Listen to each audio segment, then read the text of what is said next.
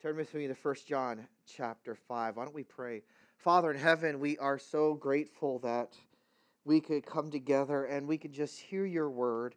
We thank you that your word is true, your word cuts, your word penetrates, but also your word encourages. And we pray, Father, that this morning we would hear from you. I pray, Lord, that it would be more than just my words, that it would be the work of your Spirit, taking the word of Christ and penetrating our hearts. And God, I pray if if there are those who are needing encouragement, I pray, I pray your text would definitely do that. I pray if there are those who don't know you, I pray that they would come to know you. We love you. We praise you. We thank you for this time. Thank you that we can be in your word. In Jesus' name, amen. Amen. Well, oftentimes as we look at the world, living for Christ can seem at times, if we are candid, daunting. The news show horrific sins against each other. I don't know if you're following, there's just a, a guy beat another man to death over by the Strand in Oceanside. Uh, his co-worker, just down the block there. Talk shows sensationalize broken families. They sensationalize immoral relationships and disobedient children. Friends and relatives are cold or hostile to Christians and the Word of God. And it is enough at times to want to feel defeated, right? You know the facts that you will be in heaven with Christ, but in the here and now, it doesn't quite feel like you are truly royalty in Christ. And sometimes you feel like you are losing. Sometimes I feel like, like you want to gain ground, but it, sometimes it feels like you're losing. And if your countenance is prone to bouts of depression, if your attitude is prone to bouts of depression, you can feel like there is no hope. Uh, I was talking to a, a missionary from South Asia, and uh, this one gal, uh, he and his wife, they suffered the loss of, the gal suffered the loss of her in-laws, and then she found her friend murdered in the same place where we used to serve over there. And she goes, I think this might be all because you're depressed. I said, I think, you think? You think? And even as Christians, and we know the end game, we know what's going to happen. We know that Satan and and all the enemies of Christ will finally, finally be thrown into the lake of fire. But sometimes you feel beat up.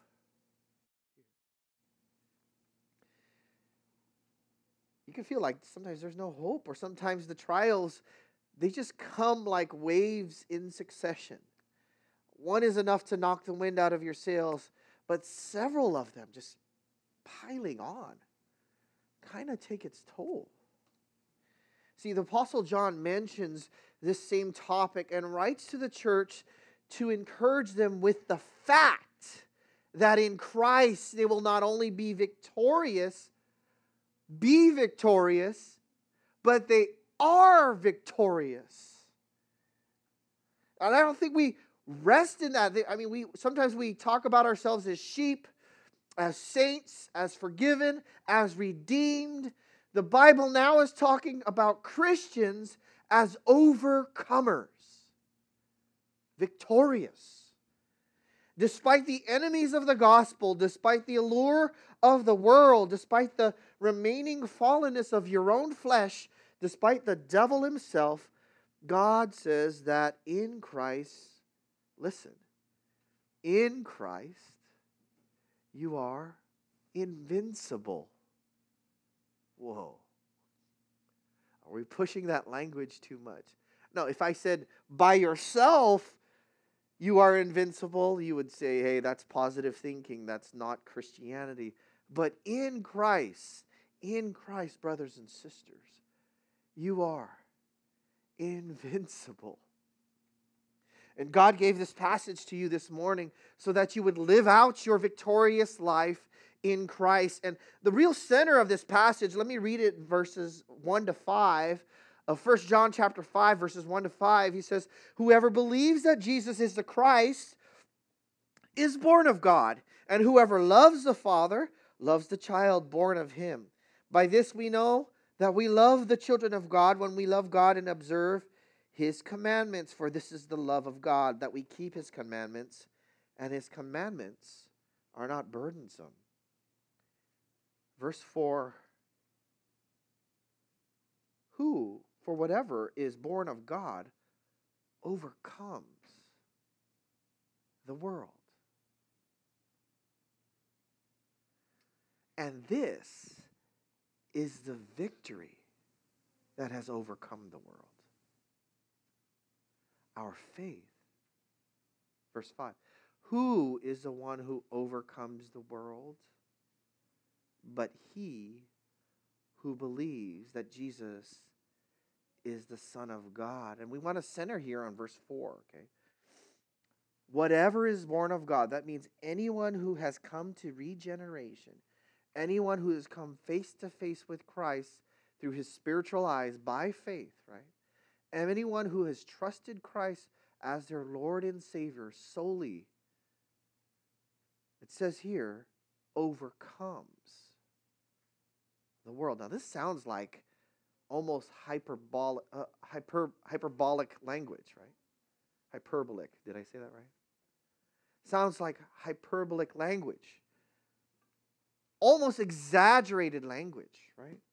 And yet God says, no, this is the tr- this is a true fact of you in Christ. The word there, to overcome, is the word nikao, where we get the word even Nike, you know, the swish. They didn't create that, right? The Nike brand. Um, nikao means to be victor. It means to prevail. It means to conquer.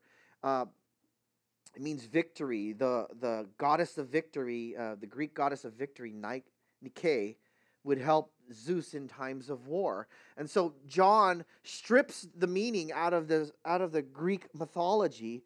He takes this idea of victory over war and battle, of overcoming. He takes that idea and he gives it to the Christian in Christ. He says, you are a victor. You are an overcomer. You are invincible in Christ. It is not invincible in the way that Marvel or, uh, what is it, Marvel or any of the Avengers or whatever that is, right? Not in that way. In quite a different way, God says, when I give faith to my children, when they are born again and they exercise faith, they have a faith that is indestructible. And the reason why it's indestructible is because I am the origin of it and I am the protector of it. Now, Paul uses the same language, if you guys remember, in uh, Romans chapter eight. I'll just, I'll just uh, mention the text to you. Remember in eight thirty-five, he says, "Who shall separate us from the love of Christ? Shall tribulation or distress or persecution or famine or nakedness or peril or sword?" He draws the most difficult thing that could ever face a Christian: the threat of death, the threat of loss. He says, "Just as it is written, for thy sake we are being put to death all day long. We are considered as sheep to be slaughtered." And then he says, amazingly, he says this to Christians, okay, with its application to us. "In all these things," now he says, "we overwhelmingly conquer through him who loved us." And now he takes that word nikao and he adds a prefix to it, hooper, or you could say hyper. We really conquer. We overconquer. You know, and sometimes in sports teams, we when we ask, did you win? Did you win the match? Oh, I demolished the opponent, right? God says you demolish the opponent. God says you destroy your opponents. You overwhelmingly conquer. I don't seem so strong. I don't think I could even bench two hundred pounds. And yet God says, you have no idea the perseverant faith that I place in you. It cannot be stopped. It can be discouraged, but it cannot ultimately ever be stopped. Because I've placed that in you, my child. Now, what does it mean to be victorious in Christ? We got to look with the lens of God. Victor- victorious in Christ doesn't mean I name it and claim it and I get any car I want. That's the one I want. Victorious in Christ does not mean my best life now, like some author would write. Victorious in Christ does not mean that God, I have my own journey and God's going to help me on the way. I'm going to do this, and maybe if I just kind of pray, God's going to help me on the way. No, God, the way that John has told us to identify what a victorious life or that of a Christian are by three verifiable characteristics. Three verifiable characteristics. And what God, what John does, even in the book of John, as he is writing, when he writes these characteristics, it is meant to elicit a response. It is not simply for you to, to understand, oh, okay, that's what a that's what a Christian is, and now I know, and I have this data. I have this data in my mind, and now it's good for me to know, and now, you know, I'm just going to put it on the shelf and just keep going. No. When John says these are the marks of a Christian, these are the marks of an overcomer, these are the marks of a victor, what happens is, in the life of a Christian, he sees it, and it causes more encouragement to live up to that, to desire to follow that in the power of Christ. Now you remember, I keep saying in Christ, in the power of Christ. Because if you do this apart from Christ, you're going to fall on your face. But in Christ we can do, what, is, what does Paul say? I can do all things through Christ who strengthens me. Now see, this is, this really hits to the practical level. I can't do this. I can't do this. I can. God says we have overwhelmingly conquered, but we got to measure it the way God measures it. How does He measure it? He measures it by three identifying marks. How can you tell someone is living a victorious life? How can you tell someone is a Christian?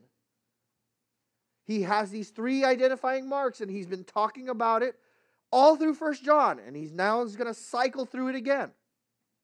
The first one, keep believing in his son. Keep believing in his son. And now, he doesn't go linearly. Do you know what I'm saying? John doesn't go linearly. He goes circularly. So he'll talk about something, and then he'll mention it again in verses four and five. And so we're going to follow our outline that way so we can... Uh, Uh, we can get a gauge of what's going on now. Keep believing in his son. First, the Christian, the one who is an overcomer, has correct faith. And when I say correct faith, when I say correct faith, people get offended right away. You have to have correct faith. You can't just believe sincerely in certain things and think you're okay. Oh, they're okay. They really believe in that. Oh, they're okay. They really believe in that. God says when... a victor, an overcomer, a Christian has correct faith. This is the object of which what faith grabs onto. Now notice in verses, verse one in the first portion, whoever believes that Jesus is the Christ is born of God. This is very interesting how the word grammar is in this text. He says, whoever believes, first, believes here is in the present active. And all that means is that this person who claims to be a Christian consistently believes, consistently carries on, Whether there's trial, whether there's difficulty, there can be spots of discouragement. There could be spots of sin. But God says when He saves someone, they continue in the faith. Present tense. They continue. You don't say, I believed before and now I don't believe. Or, I used to be a Christian. No, you were never a Christian. The person who is a Christian still believes. But what's, what is astonishing is how he connects it. He says, whoever believes that Jesus is the Christ, then he says, is born of God. Now, it's kind of difficult to see in the English, but it's better translated. It gives a fuller meaning if you translate that to has been born of God. Has been born of God. And you could, you could prove that because the grammar is in... Is born of God there is in the perfect passive, okay? Passive meaning the action is received. Perfect meaning it has happened in the past with ongoing results. Now you have to watch what he's saying. He's saying the one who has been born of God continually believes. You notice the order, okay? The one who past tense has been born of God continually believes. And this, this if, if, if you take away anything from this this morning, this ought to weigh on you. The reason why you still believe is because God first acted in you. He caused you to be born again. And sorry, but the order of saying, I believe, therefore I'm born again is wrong. From this verse, faith doesn't make you born again. Being born again causes faith. Wow.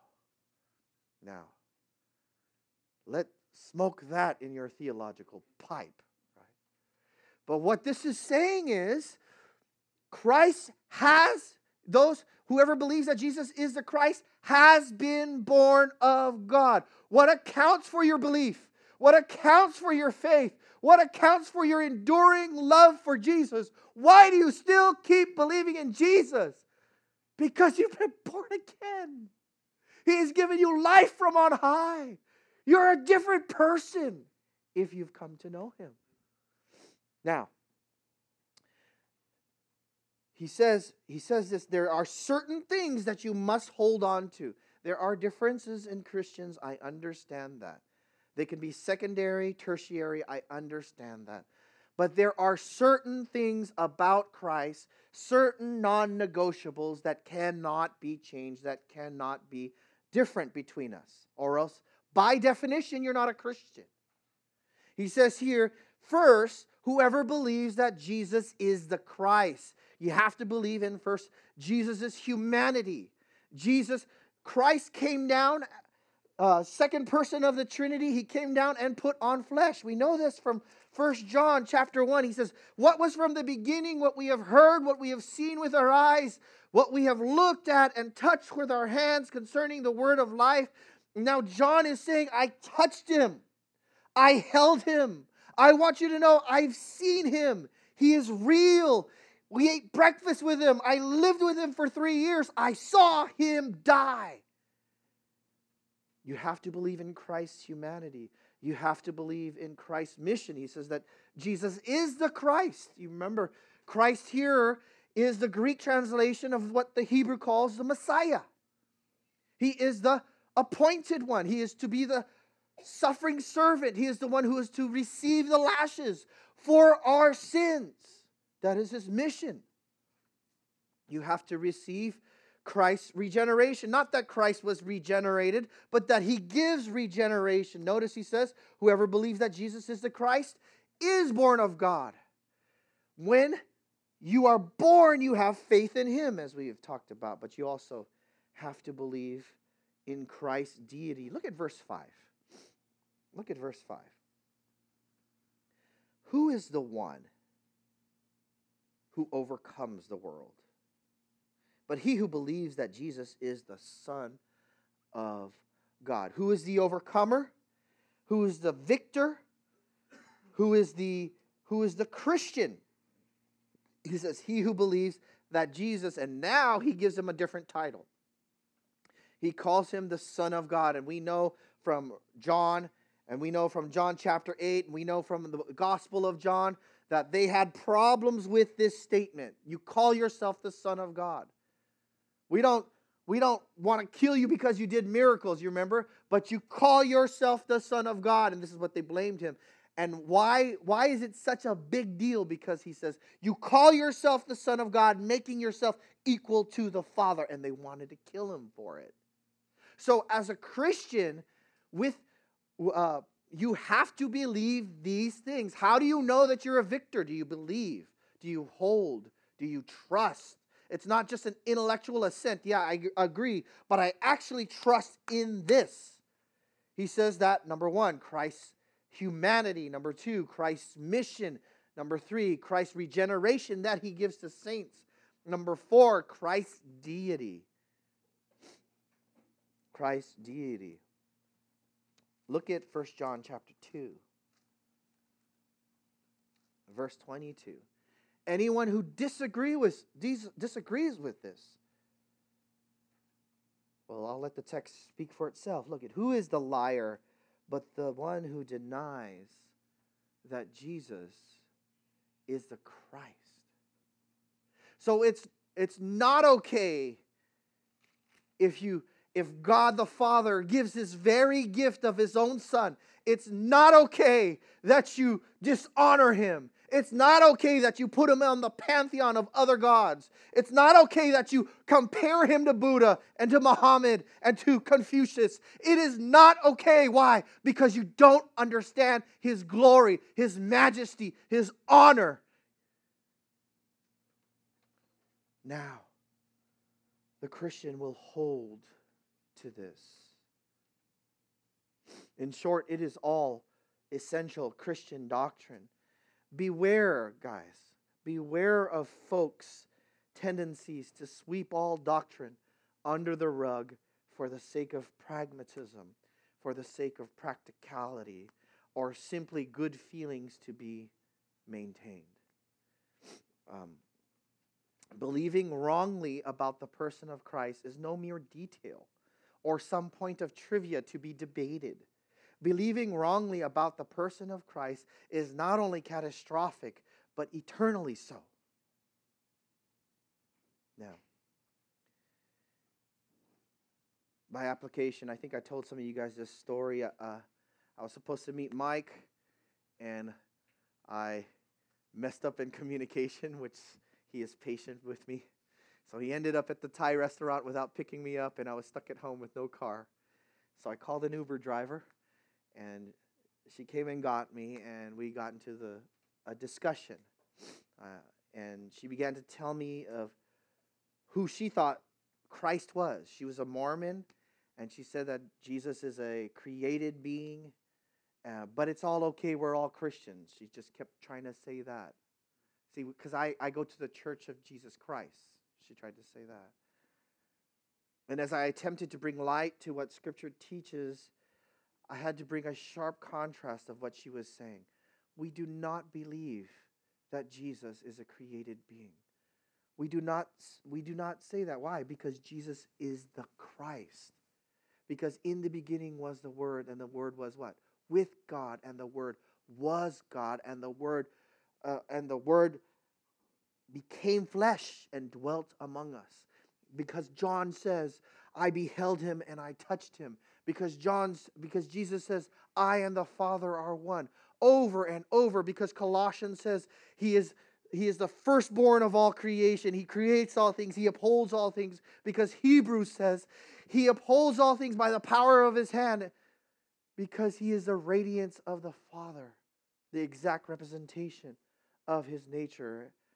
And so, when we came away from that discussion, We, I had to make it known that the Christ she worshiped was not the Christ of the Bible. Brothers and sisters, what accounts for your faith in Christ right now, despite all the difficulties, despite the family problems, despite, despite the financial problems, despite the struggle and stress? despite the sin in the world and the sin in yourself. What accounts for it? You have been born again, and you believe in these truths, and you hold to them if you trust in Christ. Now, it's not the not just a correct faith, but it's also a perseverant faith. So if the first portion of that is what faith grabs into, grabs to, the second portion of this is what faith looks like. What does faith look like? Okay? How can we see it? What is it? Does it have an outside manifestation because of its supernatural origin? Look at four A. Look at four A, verse four A. He says here, "For whatever is born of God overcomes the world, and this is the victory that has overcome the world, our faith." Notice he says, whatever is born of God. We already dealt with this, but if you have been saved, if you have been changed, if you have come to saving faith, it is an indication that you have been born again. And now he says, because of its supernatural protection, this is the victory that has overcome the world, our faith. Here's, here's amazing. Does it mean, does victory mean here, does victory mean that we will topple ungodly government? Does victory mean that we will topple ungodly laws? Does it victory mean that if we protest enough and we protest laws that are unbiblical and they actually come down, does that mean we have victory? Does victory mean being able to change the legislation? No. Victory is this. This is the victory. Look at four B. That has overcome the world. And he says what? That you are leaders? That we are politicians? He says, no. Our faith. I, I don't think we quite grasp the supernaturality of what is occurring, brothers and sisters. When you came to faith, when God called you out of death into life, out of darkness into his light, what God has done is he has given you regeneration. He's given you new life. And now this faith cannot be stopped, brothers and sisters. It could be discouraged at times. I understand that. But it cannot be stopped. He says our victory is our faith. And when your family, if you've ever been there, I've been there, when your family says, talks like Job's wife and says, why do you still believe in Jesus? Why do you still do that? Don't you know you're wasting your life? Why are you still going to church? You could be making so much more money if you did this. You could be doing that. Why do you still do that? You, you know, the only reason, the only reason why you still believe in Jesus is because he has given you victorious faith that cannot be stopped. And if you think this strength, strength comes from yourself, you're wrong. Have you ever been to the place where there is no, it gets so bad, there is no reason, worldly reason to keep believing? What does a Christian do? The Lord giveth, and the Lord taketh away. Blessed be the name of the Lord.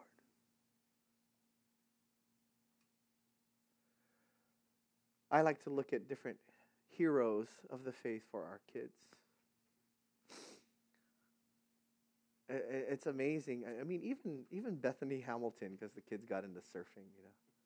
Bethany Hamilton had her arm bit off by a shark, and she still surfs. And God, God says, and she said, you know, it was all in God's plan, but I still trust him. What? Your arm got bitten off, right? What causes a Christian to still believe even after they've been knocked around? God has given you overcoming faith. Let this fan a fire in you, brothers and sisters. Let it fan. Let it grow stronger. Now, he says this is the victory that has overcome the world, or this is the Nikkei that is Nikao, the world. That is, he uses the same word, right? But what is it? Well, first you have a protected relationship with God. It cannot be stopped. It cannot be altered. It cannot be changed. It cannot be destroyed. You are right with God forever and ever if you have placed your faith in Christ. And I want to prove it to you. Come with me. Let's look at some verses, okay? Romans chapter eight and verse thirty-eight. Look at this. You have to look. Romans eight. Romans eight.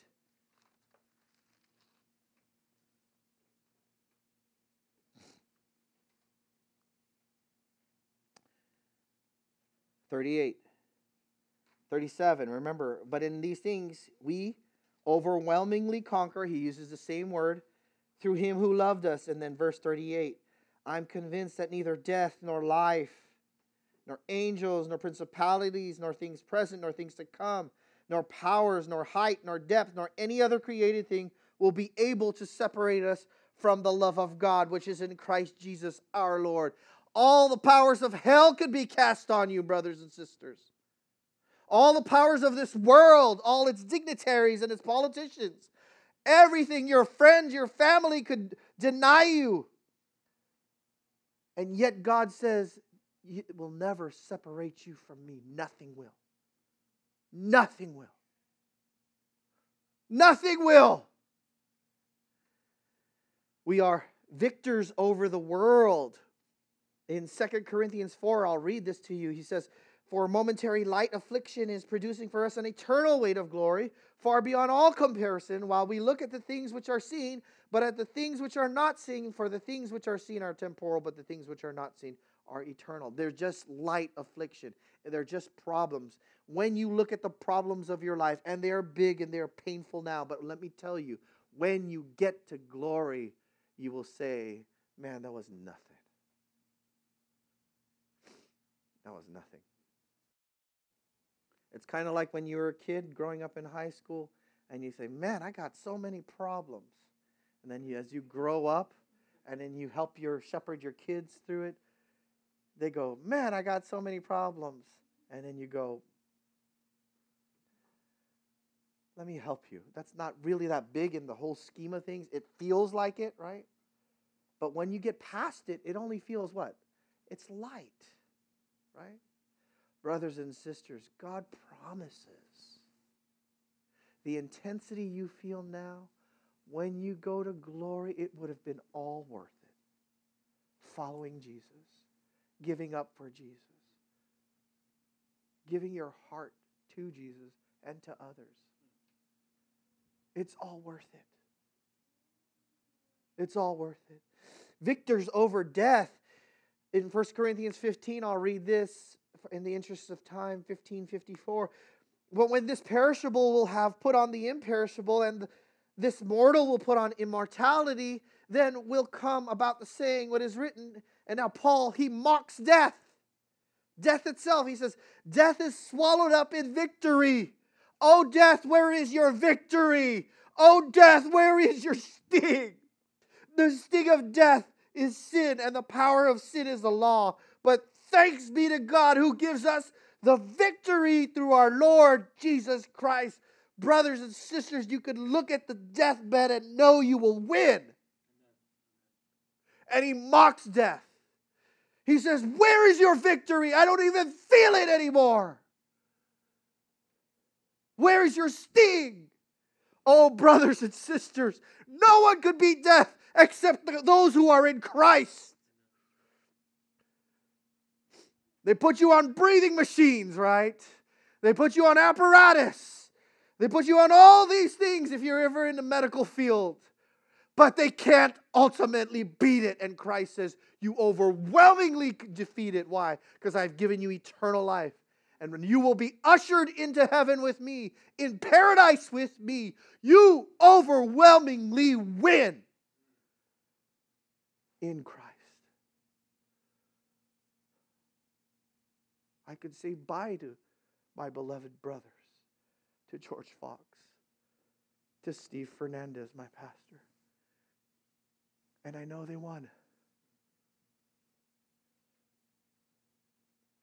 Now, you are the, the you are the defeaters of Satan. Now this is this is huge, okay? Now, this is the way not to apply it. You don't apply it this way. You don't go out looking for fights with Satan, okay? I'm going to cast him out of here, cast him out of here. I cast him out of my broken down jalopy car, right? That's that's not that's nowhere in the scriptures. But what God says is that in Christ, because Christ defeated Satan, you share in that. And I got to show this to you. Look at um, Revelation chapter twelve. Revelation chapter twelve.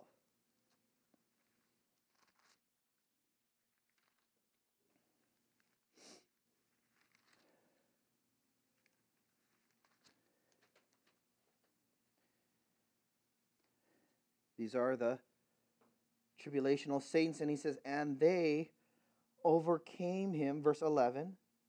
They overcame him. Oh, let me start at verse ten. Then I heard a loud voice in heaven saying, now the salvation and the power and the kingdom of our God and the authority of his Christ have come, for the accuser, that is the devil, of our brethren has been thrown down. He who accuses them before our God day and night. Verse eleven. And they overcame him because of the blood of the Lamb and because of the word of their testimony. And they did not love their life even when they faced with death.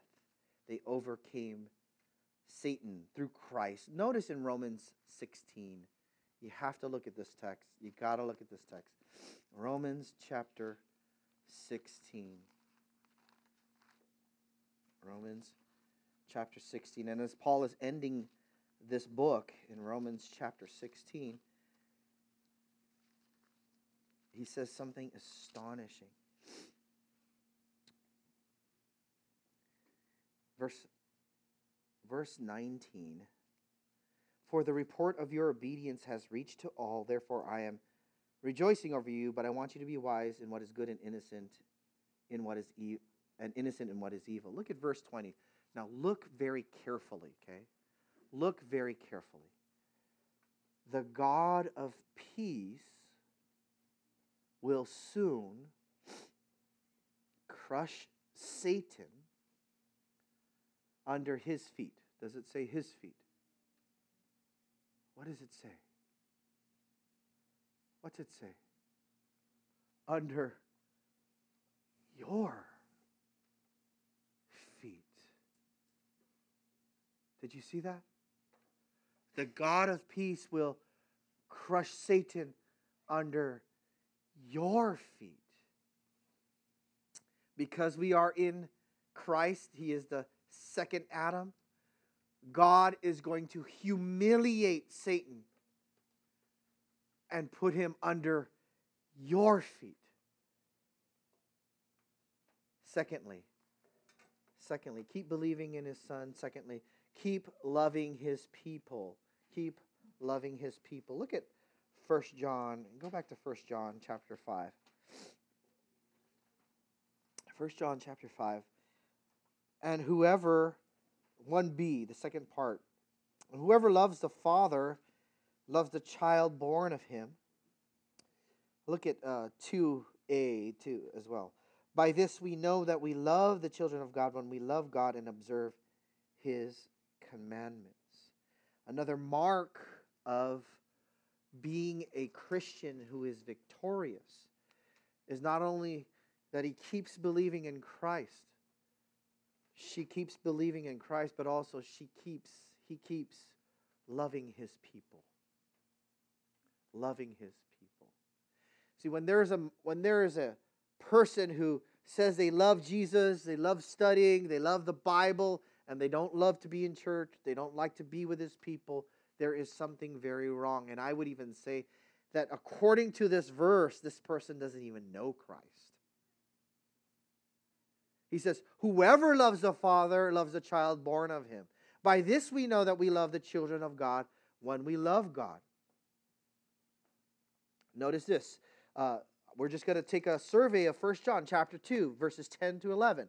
Notice he says this, the one who loves his brother abides in the light. There's no cause for stumbling. Brother here, in context, are other Christians in the local church.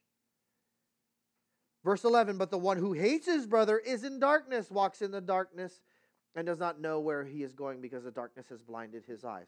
John says, if you love other Christians and you believe in Christ, it is an indication that you are a victorious Christian. Notice in chapter three and verse ten. Chapter three, verse ten. By this the children of God and the children of the devil are obvious. Anyone who does not practice righteousness is not from God, nor the one who does not love his brother. He says, it is so clear that you should be able to notice, you should be able to see it in your life. If you just can't stand Christians, you just can't stand being around them, if you just can't stand fellowshipping or spending time with them, or you always got something else to do rather than to be with his people, the Bible says you don't love them. The Bible says, because it says the children of God and the children of the devil are obvious, you don't love his people, you don't love him.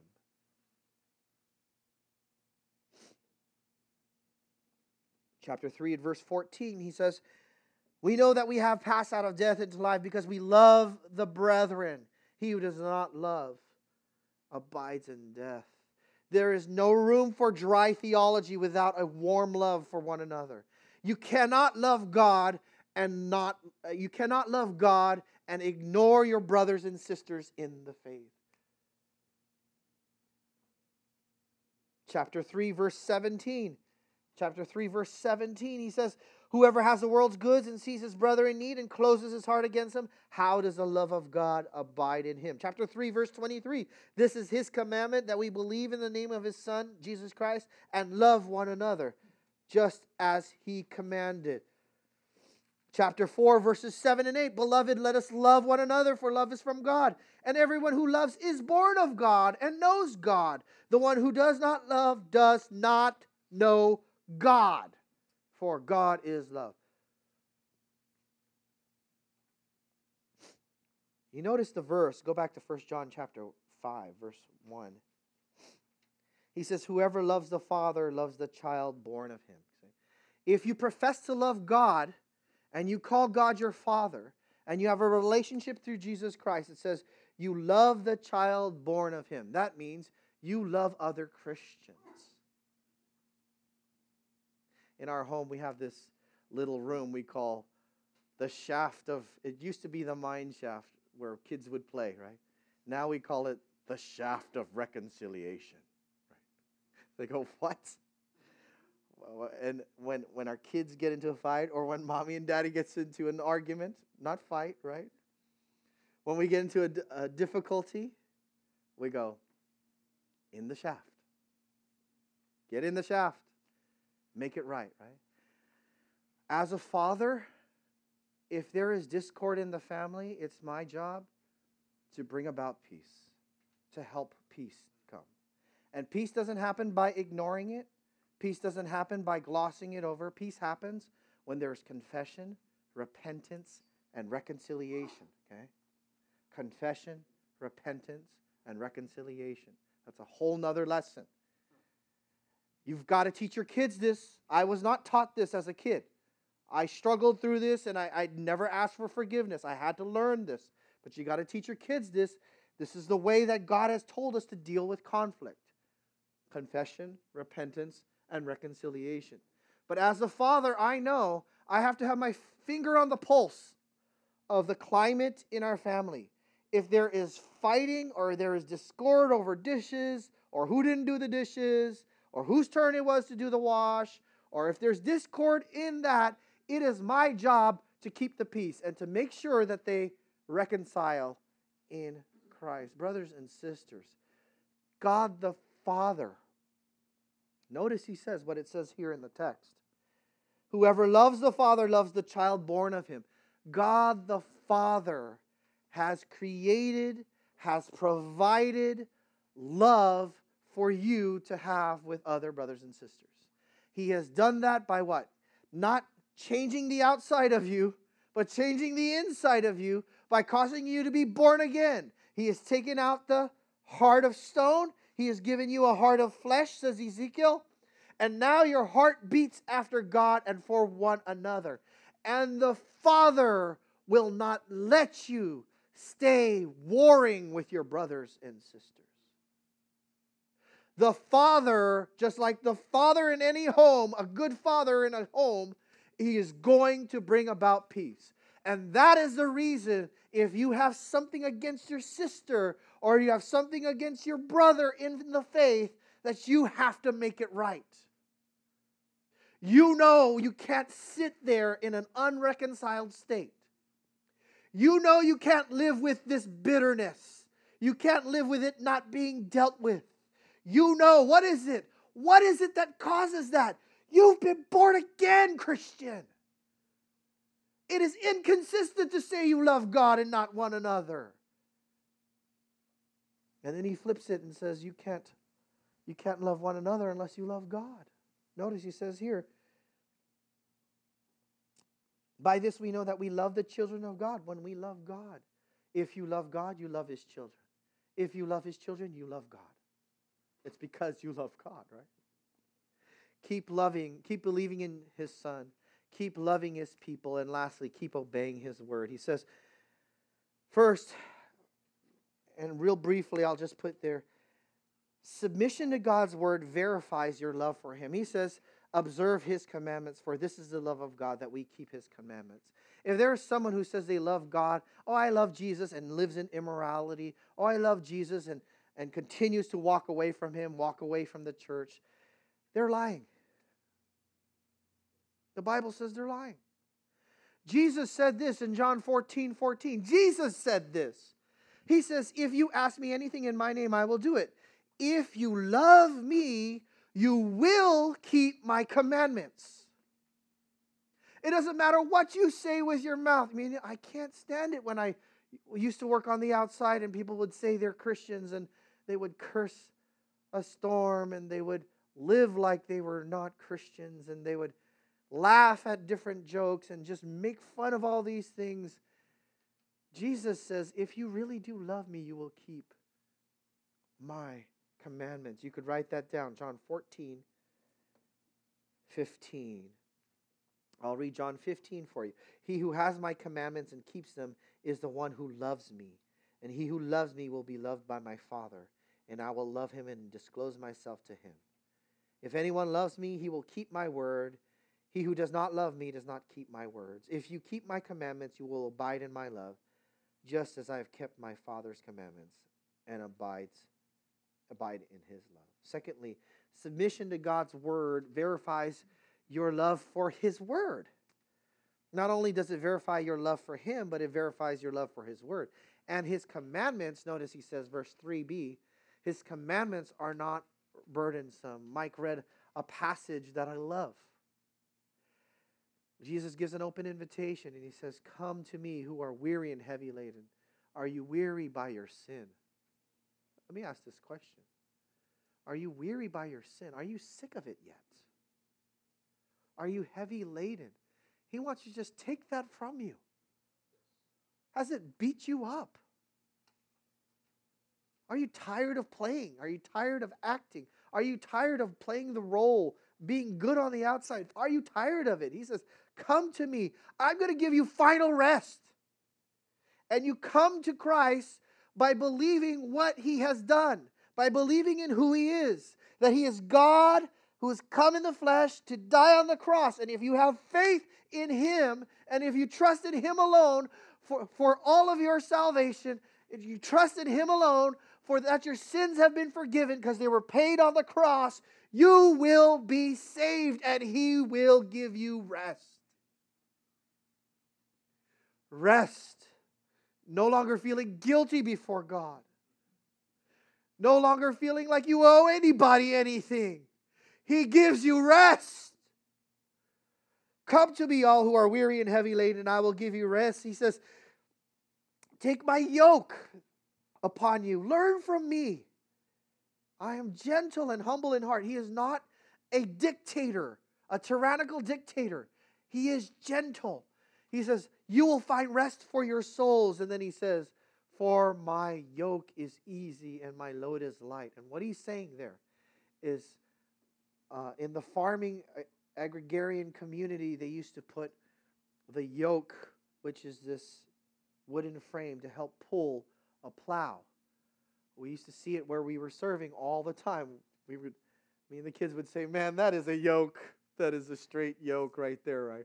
We're from Vallejo. We didn't know anything else, right? But we would see it. And Jesus is saying, my commandments, my word, when your heart is new, you actually want to obey. Not perfectly. You won't be perfect, but you want to obey. That's why in John one, uh, in Psalm one nineteen, you could say, I rejoiced in the way of your testimonies as much in all riches. I shall delight in your statutes. I shall not forget your word. Your testimonies are my delight. They are my counselors. Oh, how I love your law. It is my meditation all the day. How sweet are your words to my taste. The word of God becomes sweet to you. It's not a burden. You want to hear it. Psalm forty says, behold, I come. In the scroll of the book is written of me. I delight to do thy will. Oh my God, the law that is written in my heart. Brothers and sisters, may this encourage you if you know Christ, that you are victorious in Him. If you're believing in Him. If you're loving others. And if you have a life of obedience. Those are the markers. Those are the traits of a true Christian. If you do not have those traits, God is telling you right now, you are not saved. You are playing around. You are not taking His call seriously. This has not occurred in you. Every Christian this occurs in. Every person who gets born into the family starts to love others, believes in Christ, and starts to obey. If that has not happened, you can trust in Him now. Yes, you can. Remember, He says, come to me. Come to me. He is not a dictator. He is not an evil king. You come to Christ. He will give you rest for your souls. You can't sleep at night because of your sin, because of your guilt. He will give you rest for your soul.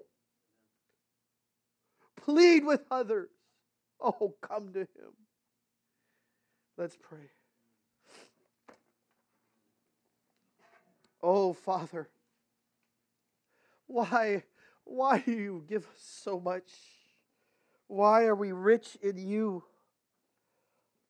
Why do we get to hear your word? And why do you call us victors? Why do you crush Satan under our feet? Why do you have a love that is that will never be broken for us? Oh God, we don't deserve it.